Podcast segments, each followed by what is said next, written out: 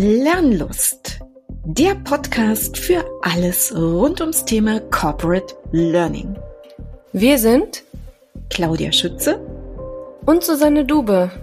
Und wir sind Learning Consultants bei der TTS. Und wir sind die Hosts dieses Podcastes. Und hier werden wir uns über Themen unseres Arbeitsbereiches miteinander austauschen, also alles, was Lernen in Organisationen heute und in der Zukunft betrifft.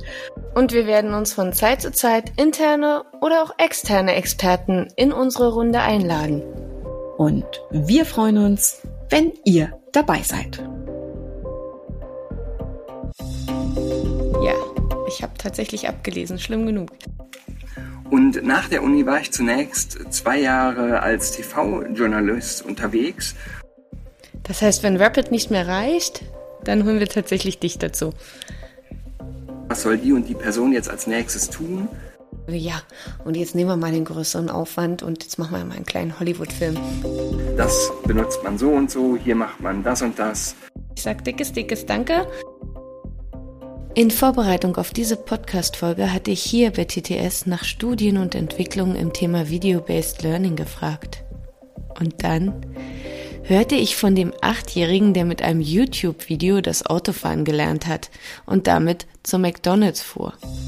Ganz ehrlich, ich bezweifle, dass das tatsächlich realistisch ist. Soll Lernen so schnell sein?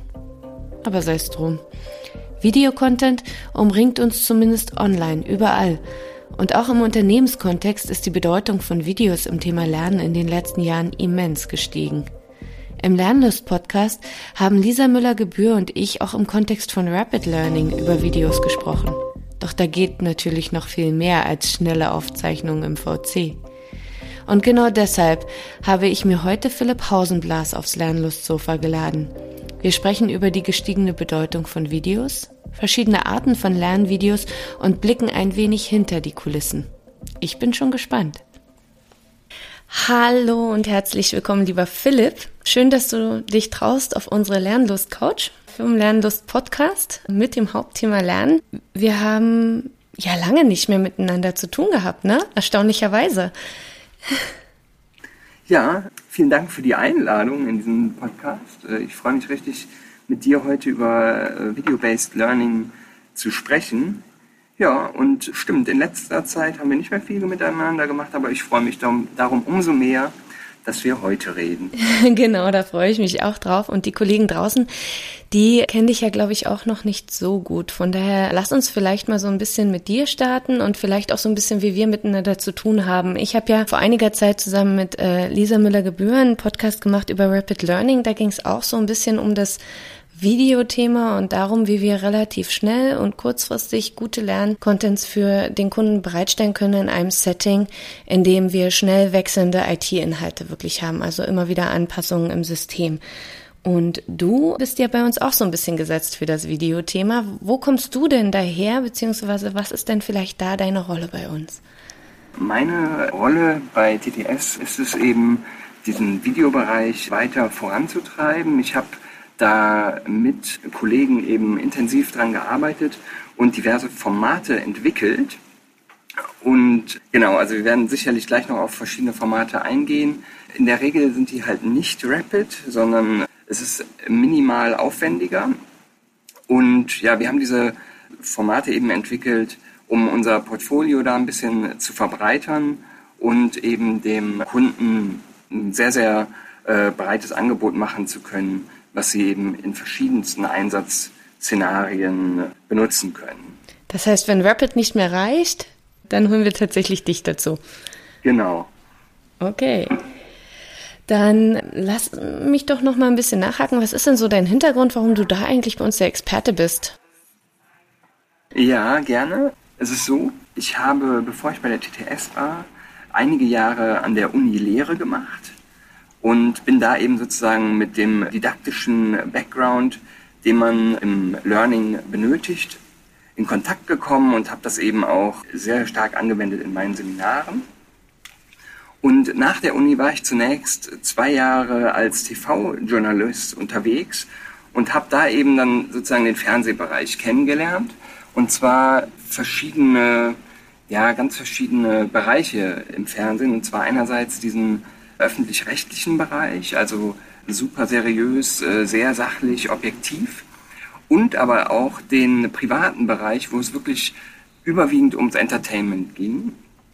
Und das habe ich dann sozusagen bei der TTS für mich und auch für, für unsere Kunden dann zusammengebracht, indem ich eben sozusagen dieses Sachliche, was natürlich Lernen immer haben muss, verbinde mit diesem äh, Entertaining, also mit diesem Unterhaltsamen. Denn mir war es immer wichtig, dass es eben auch den Lernern Spaß macht. Und das ist eben sozusagen das, was man auch positiv dann, ja, die positive Rückmeldung bekommt von Lernern, dass es eben schöne Formate sind, dass ihnen das Spaß macht, sich damit zu beschäftigen. Und genau, das, das bestätigt dieses ganze Videothema für mich. Ah, das heißt, so haben wir dich so ein bisschen vom Fernsehen wegbekommen, hin zu uns. Von daher finde ich das total spannend, mit dir über das Thema Video-Based Learning zu sprechen. Wie ist denn das? Video-Based Learning ist ja nicht zwingend nur Videos gucken, das ist ja ein bisschen mehr. Da haben sich ja auch so ein paar Studien damit auseinandergesetzt und es gibt halt die einen, die sagen, das war noch vor der Pandemie, erinnere ich mich, wo eine Studie gesagt hat, das, das revolutioniert das Lernen und alles funktioniert viel besser mit Videos. Wie ist denn das? Jetzt haben wir tatsächlich mehrere Jahre gehabt, also es waren zwei, sind dann schon mehrere, wo wir viel, viel mit Videocontent zu tun hatten, wo wir uns selber ja eigentlich nur eher im Videoformat gesehen haben. Du hast ja bei uns jetzt auch andere Lernformate kennengelernt. Würdest du auch sagen, ein Video ersetzt alles andere oder wie würdest du das Videothema so bei uns ein bisschen einsortieren? Ich würde sagen, Video ist ein sehr wichtiges Thema. Lerner lernen gerne mit Videos, es macht äh, ihnen in der Regel Spaß. Man kann Ler Videos auch super aufbereiten zu einer ganzen Palette von Themen. Wissenschaftliche Studien belegen eben auch, dass ähm, Videos eben zu sehr guten Lernerfolgen führen können, aber es ist eben auch nicht das einzige Format. Und ich glaube, dass es oft für den Lernenden am besten ist, wenn man sozusagen so einen Mix hat, also einen Blended-Ansatz, in dem beispielsweise erstmal ein paar Videos gezeigt werden, vielleicht auch ein WBT gemacht wird. Dann lernt man in einem Präsenztraining dann wirklich nochmal ein paar vertiefende Details zum Beispiel und hätte eventuell am Ende eine QA-Session mit einem Experten oder sowas. Also ich glaube, dass äh, das Video sozusagen einen recht etablierten Teil eines jeden Learner Journeys sein kann. Ja, ich finde tatsächlich ja auch, also so, so wie du es ja auch sagst, was die Studien so sagen, ich, wenn ich jetzt so ganz tief in die Historie reingehe, ne, dann haben wir Maya Atkinson, die ja damals schon gesagt haben, Kombination von Wort und eben von Bildinhalten. Und ich meine, was, wenn nicht Video hat, diese Kombination idealerweise drin, äh, fördert halt das Lernen und, und bringt uns da entsprechend vorwärts. Und natürlich sprichst du mir komplett aus der Seele, wenn du sagst, aber ja, eigentlich machen wir es in den Blended-Kontext rein. Und das finde ich auch tatsächlich ist ein, ein sehr, sehr schöner Ansatz, das zu sehen. Von daher sprichst du mir da aus der Seele. Kann ich gar nicht mit dir diskutieren, Mensch. ja, es tut mir jetzt natürlich leid, dass wir da so äh, den, den gleichen Blick drauf haben. Aber das heißt vielleicht auch, dass es ähm, nicht nur uns so geht, sondern auch anderen. Ne? Ja. Also es ist vielleicht auch sozusagen so eine, ja, im Learning-Bereich so eine etwas etabliertere Sicht oder eine, die sich zunehmend etabliert und auch in den Unternehmen, wenn wir die beraten, jetzt immer stärker so ankommen. Hat auch vielleicht ein bisschen was mit Gewöhnung zu tun. Ich meine, es wachsen Generationen heran, die von klein auf tatsächlich ja auch lernen mit Videos. Ne? Also meine Tochter wusste mit drei Jahren dann schon, äh, wie man Leberwurst macht, weil sie sich ein Video auf YouTube dazu angeguckt hat. Äh, von daher sind das vielleicht die Sachen, die da ein bisschen auch äh, so eine Gewöhnung reinbringen, was man haben kann. Und gleichzeitig ist es aber ja zum Beispiel bei mir auch so, dass ich sage, ich mag zwar auch Videos, aber gerade wenn ich unterwegs bin, dann lese ich halt auch lieber Inhalte, weil ich mir dann besser Notizen machen kann oder weil ich besser an schnelle Stellen scrollen kann. Also es gibt für die verschiedenen Lernformate halt immer Vor- und Nachteile oder Sachen, die besser funktionieren und beim anderen nicht ganz so optimal funktionieren. Von daher bin ich eben auch bei diesem Blended-Ansatz dabei. Aber heute oder und heute ähm, wollen wir uns sehr dediziert dem Thema Video-Based Learning widmen. Jetzt kann man das aus lernenden Sicht angucken und kann sagen, na ja, das ist ein schönes Thema. Ich gucke mir ein Video an und idealerweise ist das didaktisch so gut aufbereitet, dass ich, dass mich das auch im Lernen unterstützt. Das heißt, dass ich mir da auch noch was merken kann. Jetzt können wir ja so ein bisschen in die ja, Geheimniskiste reingreifen und sagen, naja, wenn wir jetzt so aus Produzentensicht gucken, so aus deiner Sicht, was für Video-Based Learning gibt es denn eigentlich? Ich meine, ist es nicht immer das Gleiche? Äh, ganz klar ist es nicht immer das Gleiche. Äh, wir haben äh, diverse Formate, auch bei uns ähm, bei der TTS.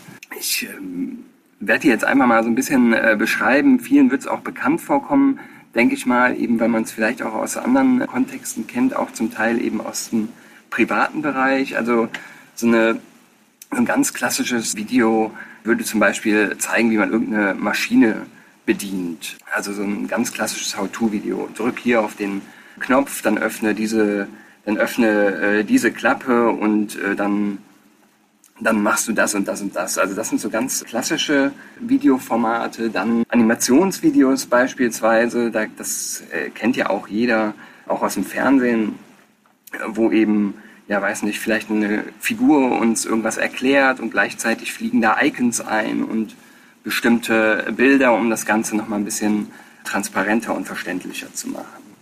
Daneben, und das ist auch sicherlich ein bekanntes Format, Screencast, also dass man eine Oberfläche von einer Software abfilmt und diese beschrieben wird durch eine Person auf der Audiospur.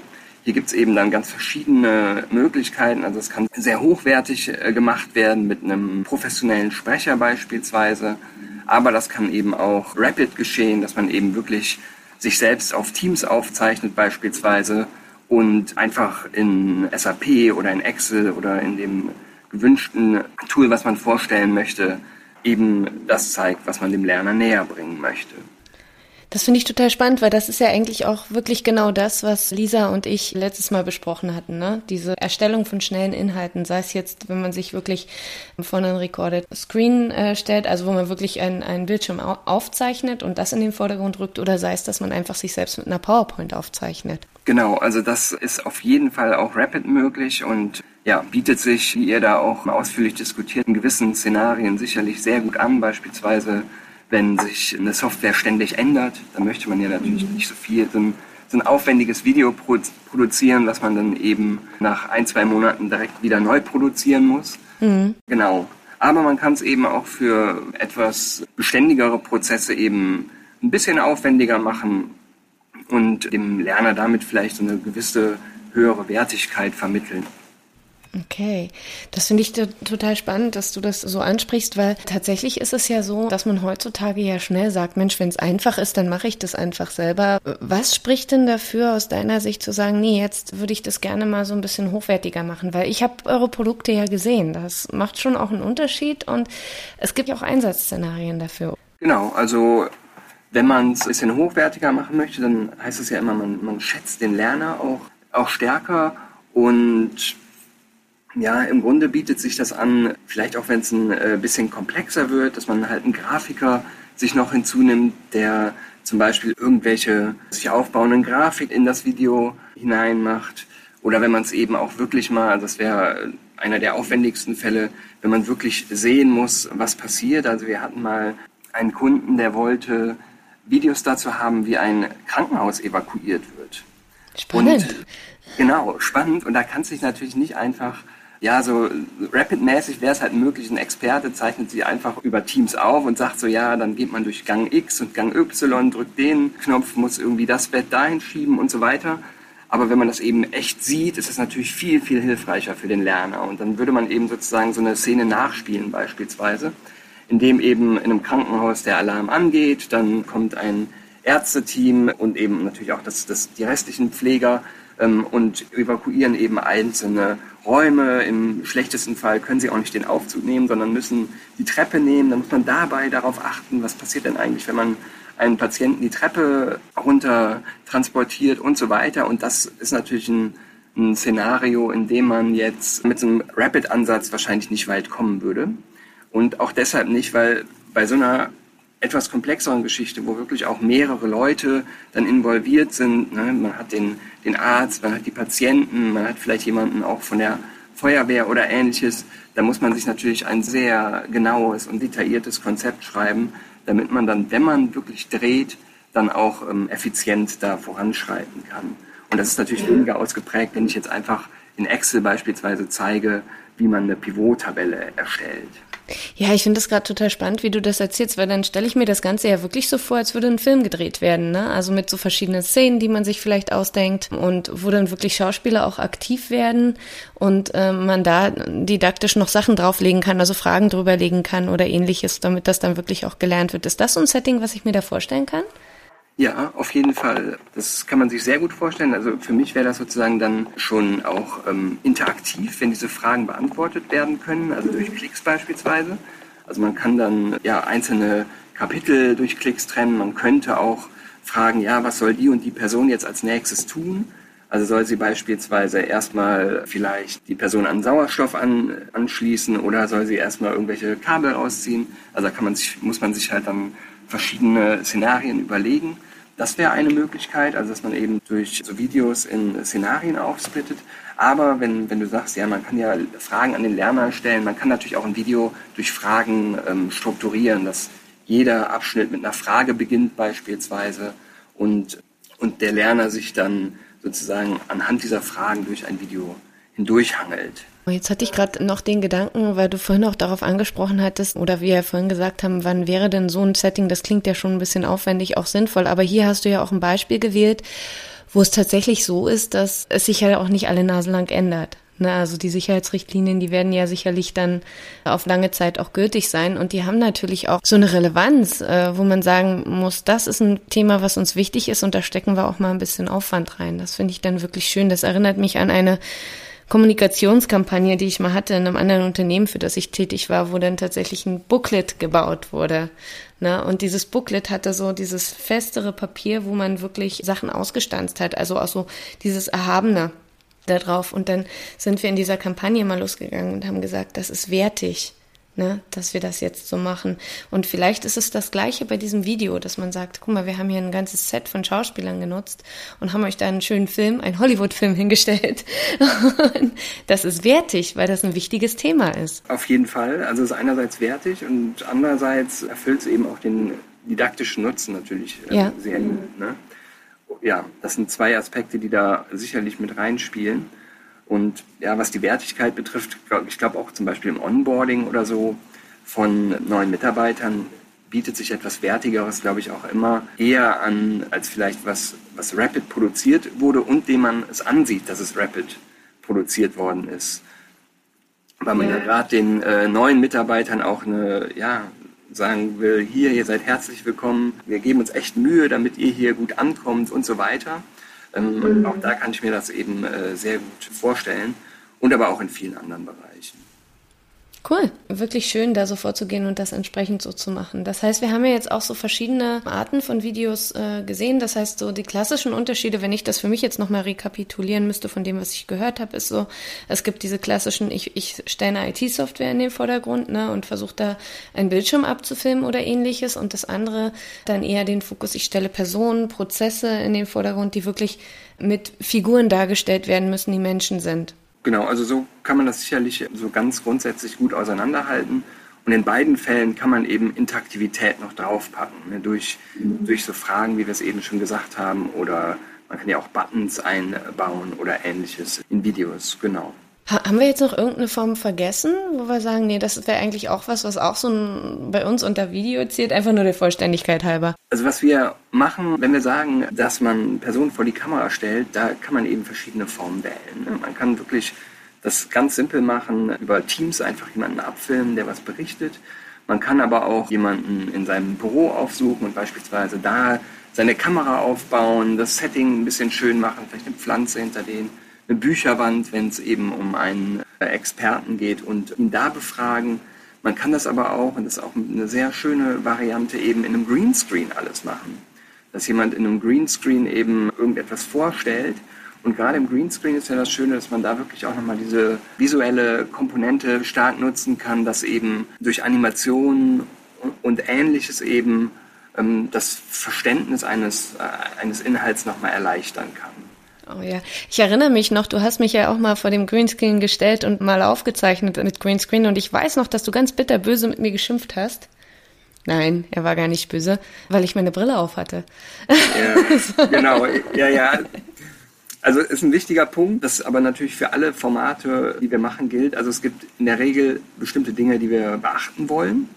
Und im Greenscreen sollte man eben keine Brille tragen, da dies zu Spiegelungen führt und man dann, wenn man Pech hat, sozusagen im Gesicht des Aufgezeichneten durch den Greenscreen bestimmte Partien neben dem Auge verliert. Das heißt, es wirkt so, als hätte er ein, ein kleines Loch vielleicht auf der Höhe neben dem Auge der, der Sprechende und das wollen wir natürlich nicht. Also die Reflexionen, die da entstehen, die sind, die sind nicht gewünscht. Und deshalb empfehlen wir den Leuten ganz stark eben keine Brille aufzuziehen. Das akzeptiert nicht jeder immer, wie du in dem Fall. Ich ähm, konnte weil, nicht, meinem Auge ging es nicht gut. genau, und ich glaube, wir haben, also wir haben ja damals auch, glaube ich, mit einem Teleprompter gedreht. Also mit so einem Gerät, wo man den Text ablesen kann, was eben auch eine gewisse Entfernung von dir hat. Und ja, genau, dazu brauchtest du, denke ich mal, auch die Brille, um das ablesen zu können. Ja, ich habe tatsächlich abgelesen, schlimm genug. so. Genau. Genau. Vielleicht haben wir ja irgendwo das Video noch rumfliegen und können das nochmal hier verlinken. Ähm, kannst ja mal auf die Suche gehen. Genau. Ja, wir haben andere Videos. Also das ist ja leider noch nicht fertig geworden, aber wir können gern ein Video verlinken, dass man auch mal weiß, was Greenscreen-mäßig da möglich ist.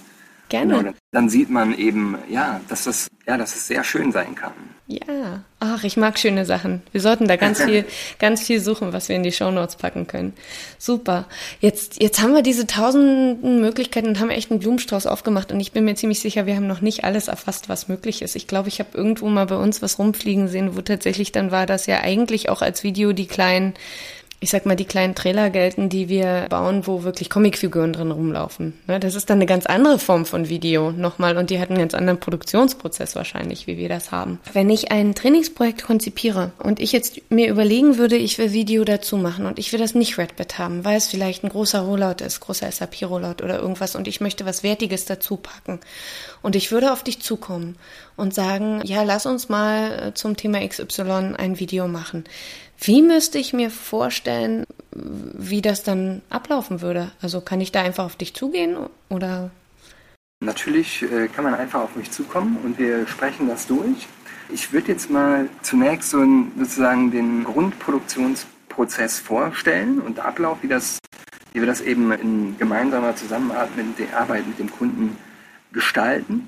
Ich sage aber direkt dazu, je nachdem, welche Form des Videos man wählt, variiert das auch ein bisschen. Aber grundsätzlich haben wir in der Regel ein Grobkonzept, wo wir eben ganz grob Lernziele festlegen, auch so die, die Inhalte, die da vorgestellt werden sollen, vielleicht auch schon ganz grundlegend, wie wir das visualisieren möchten. Dann kommt im zweiten Schritt ein Drehbuch. Und da geht es dann wirklich ins Detail. Da werden dann einzelne Sätze formuliert. Es wird ganz genau gesagt, wo eine Person beispielsweise steht, was man jetzt wirklich im Detail auf dem Bildschirm sieht. Dann, ja, es variiert auf allen Ebenen, aber dann würde man zum Dreh kommen. Das ist eben dann äh, der Tag, wo man sich wirklich dann zusammensetzt und das, das abdreht. Idealerweise ist das ein Tag. Es kann natürlich je nach Umfang auch deutlich länger sein oder aber auch natürlich kürzer. Mhm. Wenn man dann das Material hat, dann geht das in den Schnitt und dort wird dann sozusagen vielleicht der Anfang und das Ende ein bisschen gekürzt, werden verschiedene Passagen zusammengeschnitten, denn normalerweise ist es so, im Dreh läuft nicht alles perfekt, sondern man muss Dinge wiederholen. Und das wird dann eben im, im, Schnitt schön zusammengefügt. Da kommen dann eben auch Animationen rein, da kommt eine, eine Titelmusik vielleicht rein und ein Titelbild. Genau, und dann wird das äh, publiziert, sodass man das Video hat und bereitgestellt. Und in allen Schritten ist es natürlich so, dass man in enger Abstimmung mit dem Kunden steht. Also es fängt beim Grobkonzept an und äh, geht dann in, in, den anderen Schritten weiter, sodass man am Ende natürlich das Produkt hat, was der Kunde möchte, damit der Kunde zufrieden ist und damit auch die Lerner dann natürlich zufrieden sind. Das erinnert mich gerade, so wie du es beschrieben hast, wirklich ein bisschen an, an Podcast-Produktion, wobei natürlich unser Podcast auch nicht den Anspruch des Perfektionismus hat. Uns geht es ja oftmals eher um den Inhalt und darum, dass wir mit euch ins Gespräch kommen. Von daher sind wir auch da wieder eher im Rapid-Stil unterwegs, würde ich jetzt einfach mal sagen, auch wenn wir uns da manchmal in den, in den schönen Sachen verlieren, äh, so nochmal Soundschnipsel zusammenschneiden und so. Aber das stelle ich mir dann wirklich auch so ähnlich vor, ne? Das ist dann der Teil, wo jemand wirklich lange am Computer sitzen kann und da eben dann die Arbeit kommt. Das heißt, eigentlich ist es wie beim Podcasten. Die wirkliche Arbeit kommt nach dem Aufzeichnen. Also es ist sicherlich sehr viel Arbeit im Schnitt. Mhm. Aber die Vorarbeit ist oft auch nicht ganz gering. Die also entscheidet also ja dann genau, wie viel ich am Ende auch schneiden muss. Wenn ich das gut geplant habe, ne, dann muss ich gar nicht so viel schneiden. Das ist äh, richtig. Es ist allerdings auch so, wenn es umfangreicher wird, also beispielsweise diese Krankenhausszene, mhm. dann musst du halt auch sehr, sehr viel planen. Ne, du musst mhm. mit Schauspielern reden, du musst im Krankenhaus reden, du musst dir diese Texte alle im Detail ausdenken. Das Drehbuch muss sehr, sehr präzise sein, damit du eben dann wirklich auch ja, zielgerichtet drehen kannst. Und dadurch, dass es eben komplex ist, bist du am Drehtag auch, oder voraussichtlich äh, gibt es dann mehrere, auch nochmal sehr, sehr stark eingebunden. Also da kommt auch schon einiges zusammen. Genau, von daher, Schnitt ist sicherlich aufwendig und kann auch oft aufwendiger sein als die Vorbereitung, aber es gibt eben auch Szenarien, in denen sich das äh, ungefähr die Waage halten kann. Okay. Ja, spannend, total toll, äh, dass sie sowas Schönes können und das hinkriegen. Ähm, ich finde es auch total spannend, dir, dir gerade zuzuhören, weil bei mir natürlich immer das Kopfkino losgeht. Und wir haben natürlich jetzt eine ganz herausfordernde Folge heute, in dem wir versuchen, etwas, was eigentlich visuell punktet und damit den großen Vorteil hat, einfach auditiv zu beschreiben. das wollte ich nur noch mal sagen, dass mir das schon bewusst ist, dass es vielleicht nicht ganz so einfach ist und deswegen werden wir, glaube ich, viel in die Shownotes reinpacken, damit man sich dort Sachen angucken kann. Vielleicht für mich nochmal die Frage, wenn ich jetzt überlege, wir haben jetzt darüber gesprochen, wo kommst du her? Wir haben darüber gesprochen, was macht eigentlich den Unterschied zwischen so Rapid-Videos, die sie erstellt werden und der wirklich guten Grundkonzeption, was man da hat. Wir haben so ein bisschen über verschiedene Formate gesprochen oder Arten von Videos, die es gibt und haben jetzt auch so ein, so ein bisschen, ich sag mal, den Produktionsablauf geschliffen. Ich glaube tatsächlich, ich, ich sage nichts Falsches, wenn ich sage, du hast jetzt so ein klassisches Video beschrieben, wenn du jetzt komplett quasi mit einer Crew das wirklich filmst und ähnliches. Aber wenn ich jetzt zum Beispiel das, was ich erwähnt hatte, ein kleines Animationsvideo mache, dann sind das auch, äh, ich sag mal, im Einzelnen natürlich andere Schritte, die man da durchgeht. Aber ich glaube nicht, dass wir die alle heute beschreiben wollen. Nee, genau. Also müssen wir nicht alles beschreiben. Aber was einem eben bewusst sein muss, es variiert einfach. Also beispielsweise in so einem Animationsvideo da gibt es natürlich keinen Dreh, wo sich Leute vor Ort treffen und irgendwas abfilmen. Ja. Ähm, wenn man Greenscreen-Aufzeichnungen macht, ist es wieder ein bisschen anders, weil dann eben noch der Greenscreen geplant werden muss und eben gewisse Animationen, die dahinter ähm, stehen, die natürlich auch im Bereich der Grafik dann fallen. Also es variiert einfach, aber was ich eben beschrieben habe, ist sozusagen bei einem normalen Realfilm, sage ich mal, grundsätzlich der Ablauf, der eben bei Animationsfilmen ein bisschen abgespeckter ausfällt. Hm. Kann ich gut verstehen. Du hast das ja wirklich jetzt sehr, sehr schön beschrieben gehabt, wie so ein Produktionsprozess ablaufen kann, insbesondere am Beispiel von so einem Krankenhaus. Ist das tatsächlich das, was du jetzt die ganze Zeit bei uns machst? Dass du wirklich da durch die Unternehmen gehst und diese Videos drehst? Oder wie muss ich mir dein Daily Business vorstellen? Dieses Krankenhausbeispiel wäre sicherlich ein Extrembeispiel. Ähm, ich habe das deshalb gewählt, weil man es sich eben so gut vorstellen kann. In der Regel machen wir diese Sachen nicht so häufig.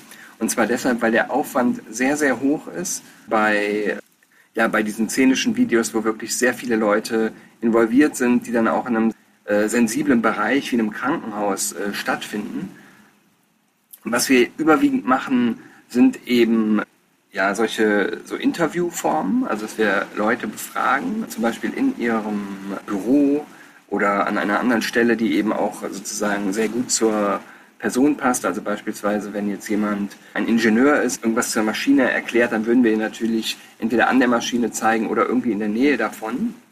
Oder einen Sales Trainer würden wir vielleicht auch vor so einer Warenband zeigen, also irgendwas, was halt sozusagen inhaltlich passt. Das sind eher so klassische Sachen. Viele Animationsvideos machen wir auch häufig eben Screencasts, dass man ähm, Oberflächen aufzeichnet. Das sind so Dinge, die wir sehr häufig machen.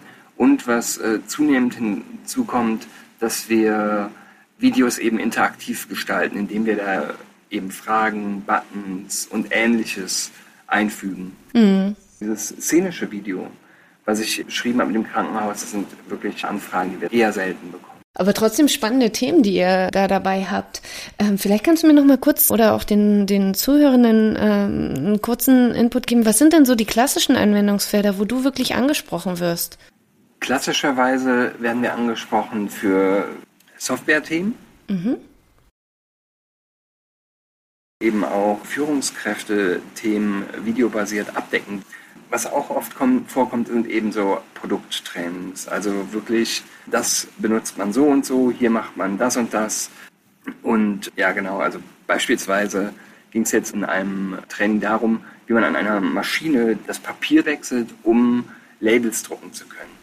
Ah. Und das war ein sehr, sehr vielschichtiger Prozess, weil man da erstmal diverse Klappen öffnen muss, diverse Halterungen ähm, abmontieren muss, um dann endlich da dran zu kommen. Und das wären sozusagen auch so ganz klassische Sachen, die wir machen, eben, dass man an irgendeinem Produkt zeigt, was, was da zu tun ist. Und das kann sich dann mhm. einerseits an Servicetechniker richten, also der, der es dann wirklich beim Kunden aufbauen muss oder eventuell auch warten oder reparieren muss. Es kann sich aber genauso gut an Sales-Mitarbeiter richten, die so ein Grundverständnis von einem bestimmten Gerät haben müssen. Ja, das finde ich sowieso immer am wichtigsten, ne, dass man Sales mitnimmt und äh, den Kollegen halt sagt, guck mal, das ist dein Produkt. Und das ist tatsächlich bei dem einen oder anderen Produkt gar nicht so leicht zu beschreiben.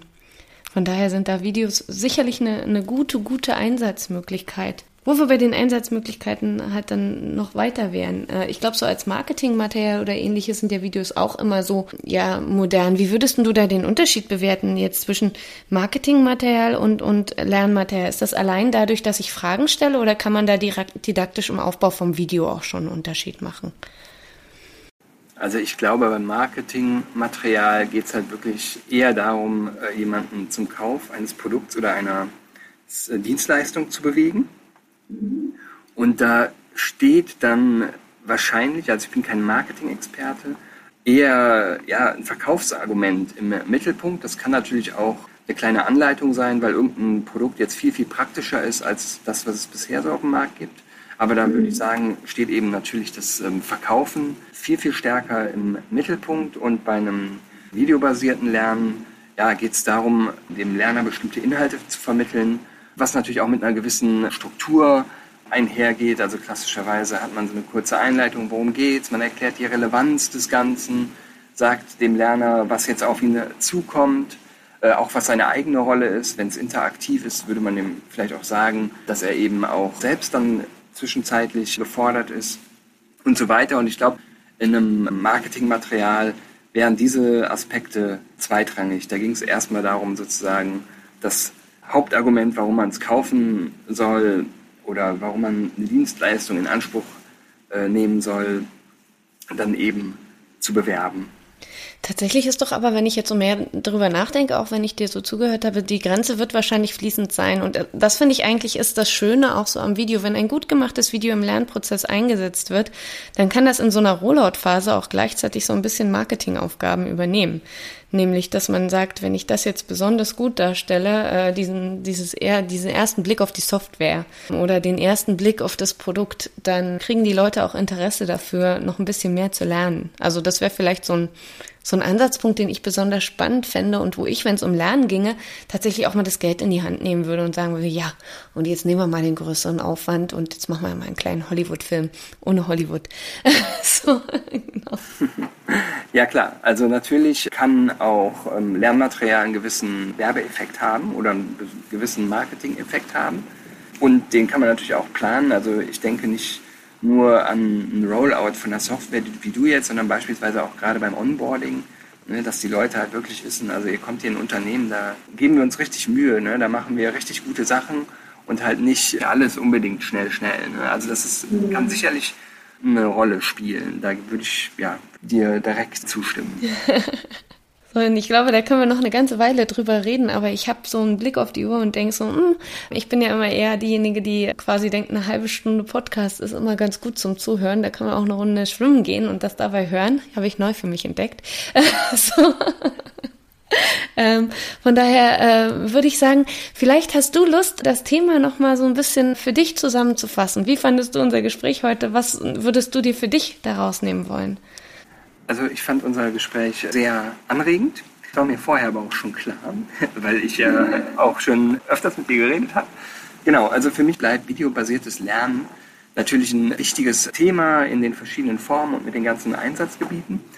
Und ich glaube, was für mich noch so ein bisschen rausgekommen ist, war eben ja diese Marketingseite. Also dass es nicht alleine nur das Lernen ist, sondern eben auch bestimmte andere Effekte da reinwirken können, die aber natürlich auch für, für Mitarbeiter wichtig sind, nämlich eben, dass man dem Produkt ansieht, dem Lernprodukt ansieht, das wurde hochwertig produziert, da gibt sich jemand richtig Mühe für mich, da will jemand, dass ich mich damit beschäftige.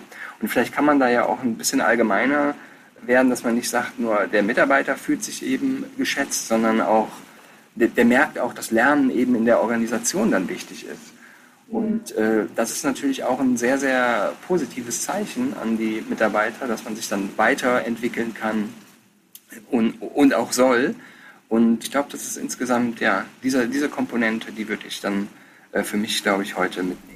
Ja, das finde ich auch sehr, sehr schön. Also für mich ist es eben auch immer wieder schön, über dieses Thema zu sprechen, weil ich ein passionierter Fernsehgucker bin, Videogucker und Filmegucker. Und warum das nicht im Lernen stärker genutzt wird, ist mir immer wieder ein Rätsel. Ich finde da viele Elemente, die da reinkommen. Und Video an sich ist eins davon. Und deswegen finde ich es ganz spannend, darüber mal zu reden. Können wir noch viel, viel länger tun. Vielleicht fällt mir da noch mal eine Fragestellung ein, zu der ich dich einlade. Mir hat es viel Spaß gemacht heute. Ich sag dickes, dickes Danke. Und ja, bis zum nächsten Mal. Ja, ich danke dir auch für die Einladung. Hat mir auch sehr viel Spaß gemacht und ich freue mich dann auch, wenn irgendein neues Thema kommt. Übrigens, habt ihr uns schon abonniert? Ihr findet uns auf iTunes, auf Spotify, ach überall, wo ihr wollt. Am besten gebt ihr Lernlust Podcast bei Google ein. Denkt auch daran, uns dort zu bewerten. Und wenn ihr Kommentare hinterlassen wollt, nutzt einfach LinkedIn oder Twitter. Dort sind wir viel unterwegs. Wir freuen uns auf euch.